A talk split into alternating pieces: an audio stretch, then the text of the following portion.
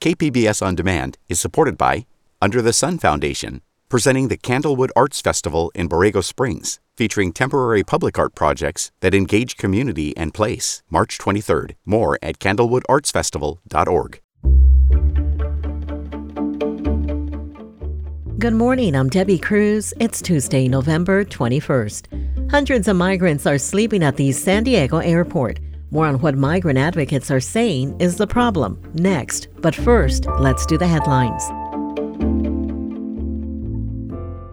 The strong Santa Ana winds are expected to continue today. Santa Anas are strong, dry winds from the desert that often pose a serious fire risk. This week, the winds don't bring a great threat of fire thanks to cool November temperatures and the rain we got last week.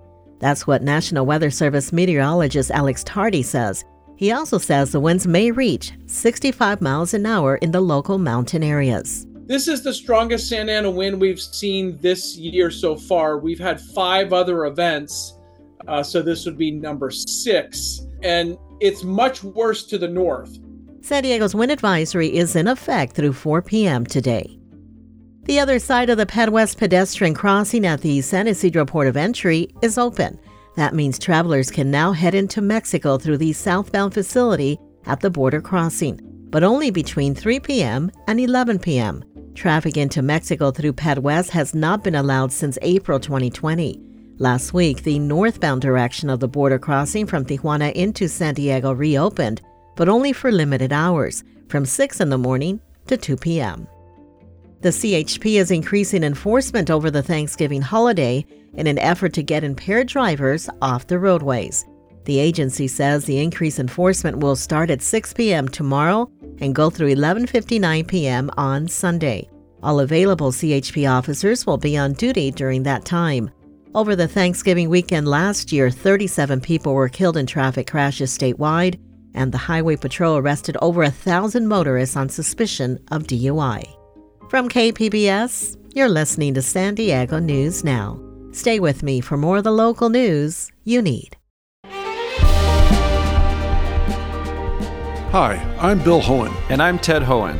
Over the past 50 years, our family has brought many world class dealerships to Carlsbad, including Mercedes Benz, Porsche, Audi, Honda, Acura, Jaguar, and Land Rover. That's right. This year we're celebrating 50 years in Carlsbad. So, on behalf of the entire Hoehn family, we want to thank San Diego. Throughout the years, we've taken tremendous pride in meeting and even exceeding our customers' automotive needs. We value the relationships with our clients and look forward to serving you for years to come. We invite you to visit one of the Hoehn Carlsbad dealerships or hoehnmotors.com.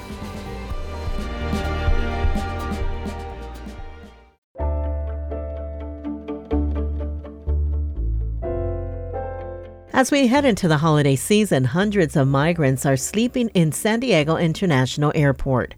Border reporter Gustavo Solis says advocates see this as a sign that taxpayer dollars targeted toward migrants aren't being well spent. Do you want water? yeah. Yes, yes, That's a volunteer at San Diego International Airport, helping migrants reach their final destination. The work involves a bit of translating and walking people through the TSA boarding process. Luego le voy a enseñar en dónde va a entrar, por qué puerta.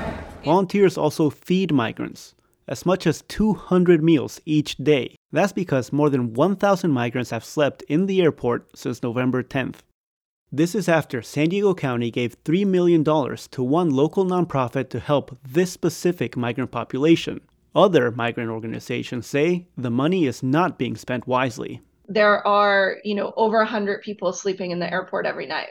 That's Lindsay Toczylowski, Executive Director of the Immigrant Defenders Law Center. That's the nonprofit helping migrants at the airport. People are arriving with no flights at all. Um, so they get there and they, you know, then are sleeping in the airport trying to figure out their flights still.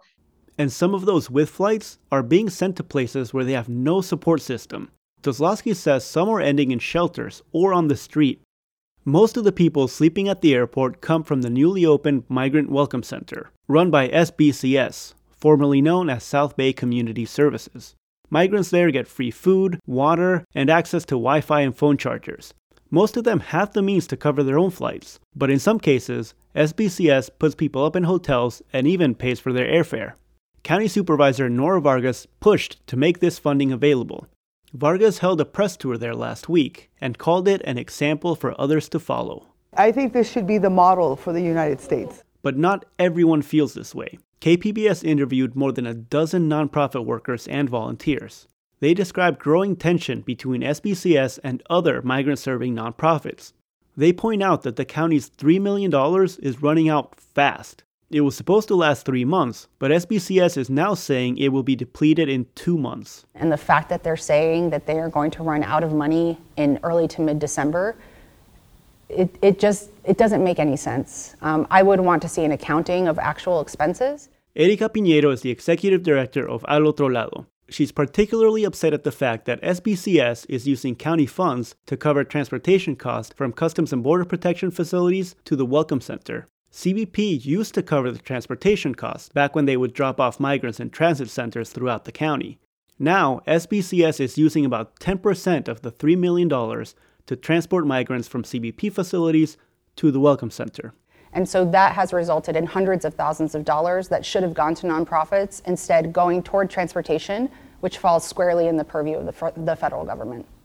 Catherine Lembo is CEO of SBCS, she says keeping services at the transit center would have been way more expensive than covering transportation costs in a centralized location. Anyone who, who was at IRIS and is here today can say that it's a better site. SBCS stands behind their work. This is a totally unprecedented situation in San Diego. And without the Welcome Center, they say some of those migrants would end up in the streets of San Diego. Lembo acknowledges tension between SBCS and the other nonprofits, but says the Welcome Center has provided services to more than 22,000 people since it opened, and she considers that a lot of help for $3 million.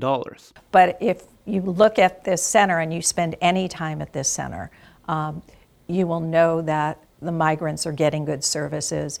Back in San Diego International Airport, volunteers continue to struggle to keep up with the number of migrants showing up. What's most concerning to Toczylowski is that some of the migrants at the airport are being flown to cities where they don't know anyone. You know, flights are being purchased for them to go to New York or to Seattle or to other places where if they don't have a sponsor, they're essentially just entering into the migrant sheltering system of that other city. That is actually no different than what Governor Abbott does um, in filling buses in Texas and sending them to other places around the country. Gustavo Solis, KPBS News. A new report says more than half of those detained by immigration officials in the San Diego area are kept too long. Reporter Matt Hoffman says overcrowding was in part to blame. The report comes from the Department of Homeland Security's Office of Inspector General, detailing findings from unannounced inspections in May. It found more than half of detainees in the San Diego area detention centers were held longer than 72 hours, which is a national standard for federal agencies. Pedro Rios is with the American Friends Service Committee. The concern is here that if they're being held for a longer amount of time, that the facilities just aren't equipped to provide for the needs that they might have. The report found Customs and Border Protection generally met other standards, like providing food and medical care, except for some worn bedding at one facility. CBP told KPBS that they were working to respond to our questions, but the report did have two recommendations that officials responded to. The first was to come up with new strategies and solutions to manage delays. CBP's official response was they concurred and have already taken steps to do so by increasing staffing, coordination with community groups, and using technology for virtual processing. The other recommendation was to review detainee custody logs each month to monitor progress, something CBP also agreed with. Matt Hoffman, KPBS News.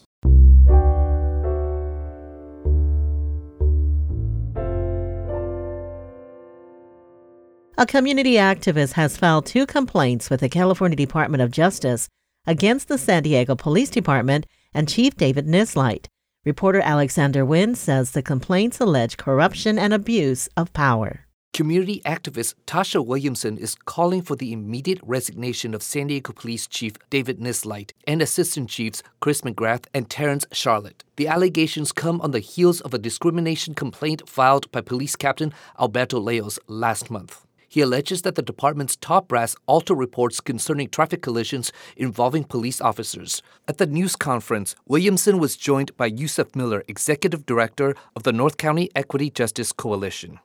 Leadership is responsible and culpable, and we need to find out the truth of the matter. This ricochets all the way down to the street cop, the cop that is on the beat.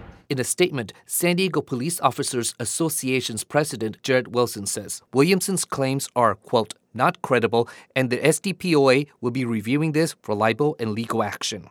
Alexander Nguyen, KPBS News. Coming up, we hear from our resident movie critics about the films they're thankful for. We'll have that just after the break.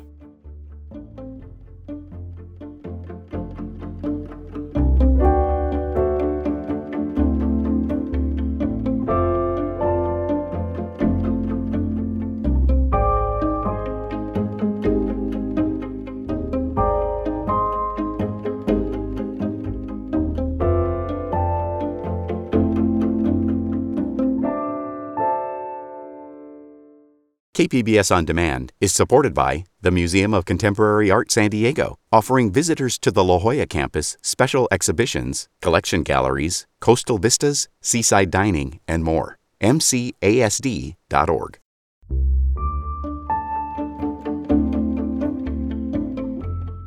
Ahead of Thanksgiving, movie critics Beth Accomando and Yazdi Pithavala share some films they're thankful for.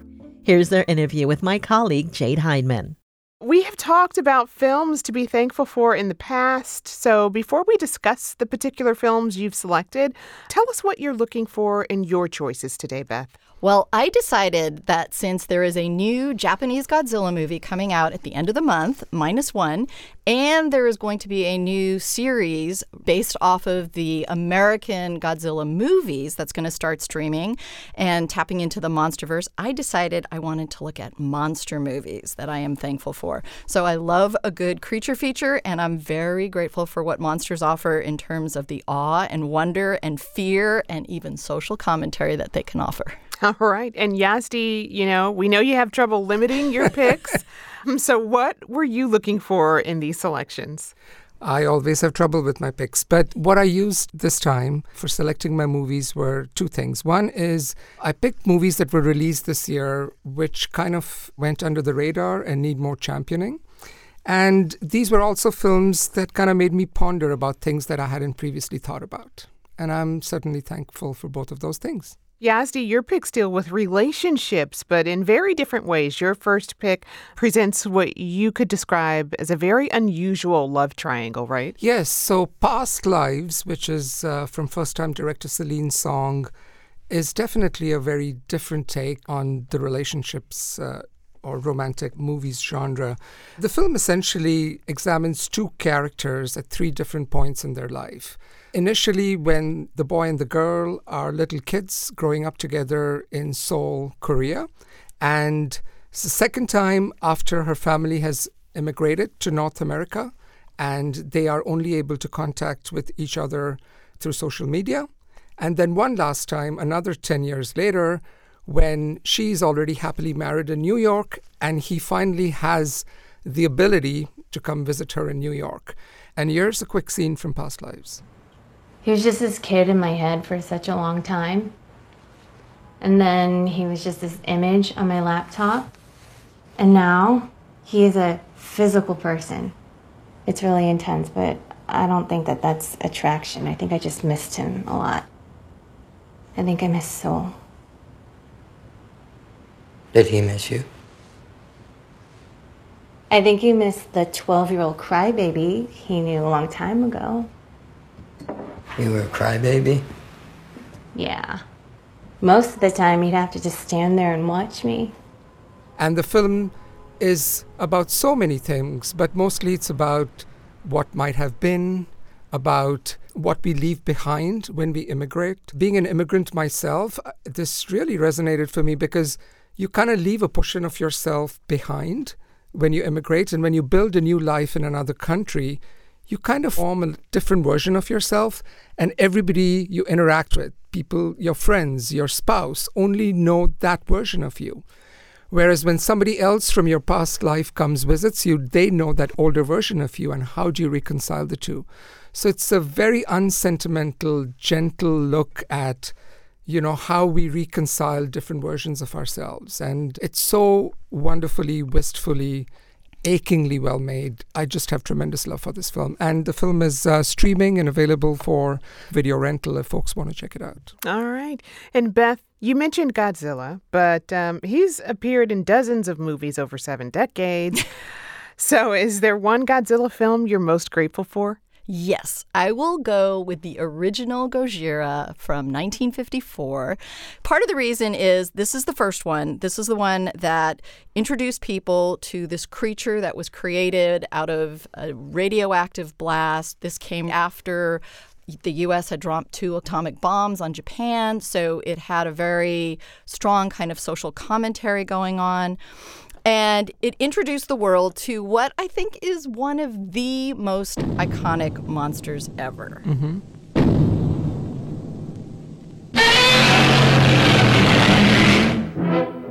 I think Gojira is the most appropriate film to watch right before Minus One.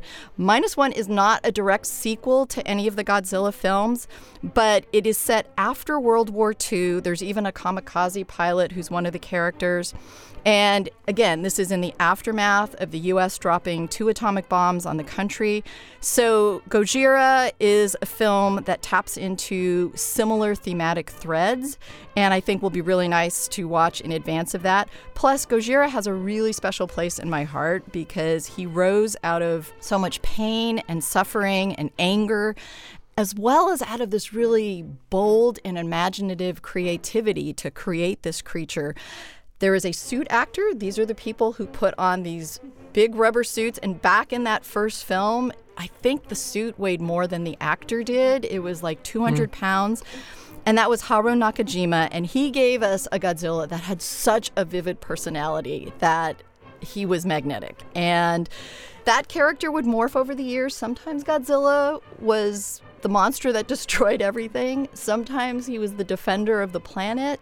And I love the fact that he could morph and change like that. But it all starts here with Gojira, and I am forever grateful to the team of director Ishiro Honda, special effects genius Tsuburaya, and suit actor Nakajima for giving us this magnificent monster.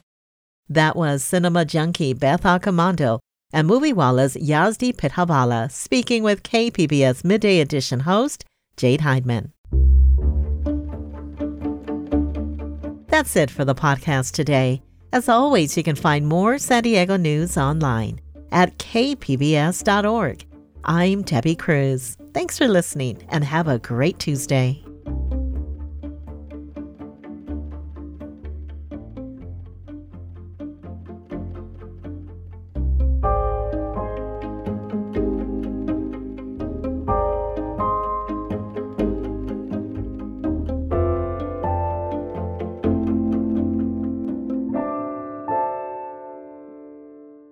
KPBS On Demand is supported by Under the Sun Foundation, presenting the Candlewood Arts Festival in Borrego Springs, featuring temporary public art projects that engage community and place. March 23rd. More at candlewoodartsfestival.org.